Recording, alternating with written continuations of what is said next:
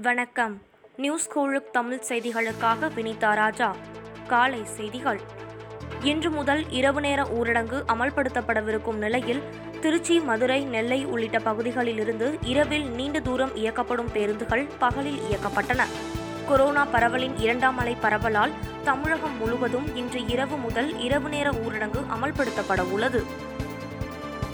Corona பரவல் காரணமாக அரசு அறிவித்தபடி தமிழகம் முழுவதும் அனைத்து சுற்றுலா தலங்களும் மூடப்பட்டுள்ளன. தமிழகத்தில் கொரோனா தொற்று அதிகரித்து வரும் நிலையில் அரசு அறிவித்துள்ள பல்வேறு புதிய கட்டுப்பாடுகள் இன்று முதல் அமலுக்கு வந்துள்ளன. அதன்படி தமிழகம் முழுவதும் அனைத்து சுற்றுலா தலங்களும் மூடப்பட்டுள்ளன. இந்தியாவில் ஒருநாள் கொரோனா பாதிப்பு சற்று குறைந்து இரண்டு லட்சத்து ஐம்பத்து ஒன்பதாயிரமாக பதிவாகியுள்ளது. முந்தைய இருபத்தி நான்கு மணி நேரத்தில் இரண்டு லட்சத்து எழுபத்து மூன்றாயிரத்து எண்ணூற்று பத்து பேருக்கு கொரோனா தொற்று உறுதி செய்யப்பட்டிருந்தது. இந்நிலையில் முந்தைய நாள் பாதிப்பை விட சுமார் பதினைந்தாயிரம் குறைந்து கடந்த இருபத்தி நான்கு மணி நேரத்தில் இரண்டு லட்சத்து ஐம்பத்து ஒன்பதாயிரத்து நூற்று எழுபது பேருக்கு தொற்று உறுதி செய்யப்பட்டுள்ளது. வெளிநாட்டு கொரோனா தடுப்பூசிகளுக்கான பத்து சதவிகித இறக்குமதி வரியை தள்ளுபடி செய்ய மத்திய அரசு முடிவு செய்துள்ளதாக தகவல் வெளியாகியிருக்கிறது. மேலும் ரஷ்யாவின் ஸ்பூட்னிக் தடுப்பூசியை இந்தியாவில் விற்பனை செய்ய மத்திய அரசு அனுமதி அளித்துள்ளது குறிப்பிடத்தக்கது. கொரோனா தொற்றால் பாதிக்கப்பட்டு சிகிச்சை பெற்று வரும் முன்னாள் பிரதமர் மன்மோகன் சிங்கின் உடல்நிலை சீராக இருப்பதாக மத்திய சுகாதாரத்துறை அமைச்சர் ஹர்ஷ்வர்தன் தெரிவித்துள்ளார். மேலும் மன்மோகன் சிங்கிற்கு சிறந்த சிகிச்சை அளிக்கப்படுவதாகவும் விரைவில் அவர் குணமடைய பிரார்த்தனை செய்வதாகவும் குறிப்பிட்டுள்ளார். எண்பத்தி எட்டு வயதான காங்கிரஸ் மூத்த தலைவர் மன்மோகன் சிங் கோவாக்சின் கொரோனா தடுப்பூசியின் இரண்டு டோஸுகளையும் போட்டுக்கொண்டவர் என்பது குறிப்பிடத்தக்கது. தமிழகத்தில் கொரோனா பரவலை கட்டுப்படுத்தும் நோக்கில் அரசு அறிவித்துள்ள இரவு நேர ஊரடங்கு மற்றும் புதிய கட்டுப்பாடு இன்று முதல் அமலுக்கு வருகிறது.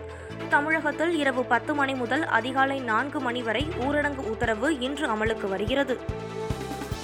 கொரோனா தடுப்பூசிக்கான வயது வரம்பை மத்திய அரசு தளர்த்தியுள்ள நிலையில் மருந்து உற்பத்தியை அதிகரிப்பது குறித்து பிரதமர் மோடி இன்று தடுப்பூசி உற்பத்தியாளர்களுடன் காணொலி வாயிலாக ஆலோசனை நடத்த உள்ளார். தொடர்ச்சியாக பல்வேறு அரசு உயர் அதிகாரிகள் சுகாதாரத்துறையினர் உள்ளிட்டோரிடம் ஆலோசனை நடத்தி வரும் மோடி இன்றைய ஆலோசனை கூட்டத்தில் மருந்து உற்பத்தியை அதிகரிப்பதற்கான திட்டங்களை குறித்து விவாதிக்க உள்ளார். பூனேவிலிருந்து ஆறு லட்சம் கோவிஷீல்டு தடுப்பூசிகள் இன்று தமிழகம் வருகின்றன. தமிழகத்தில் நாற்பத்து ஐந்து வயதிற்கும் மேற்பட்டோருக்கு தடுப்பூசி போடப்பட்டு வருகிறது. தமிழக அரசு கேட்டுக்கொண்டதற்கு இணங்க ஆறு லட்சம் கோவிஷீல்டு தடுப்பூசிகள் பூனேவிலிருந்து இன்று தமிழகம் அனுப்பி வைக்கப்படுகின்றன. தமிழகத்திற்கு இதுவரை நாற்பத்தி ஏழு லட்சம் கோவிஷீல்டு தடுப்பூசியும் எட்டு லட்சம் கோவாக்சின் தடுப்பூசியும் கிடைக்கப்பெற்றுள்ளது.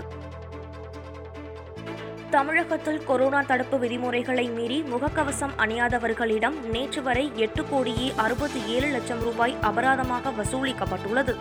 மேலும் தனிமனித இடைவெளியை பின்பற்றாதது தொடர்பாக எழுபது லட்சத்து எண்பத்து ஐந்தாயிரம் ரூபாயும் அபராதமாக வசூலிக்கப்பட்டுள்ளது.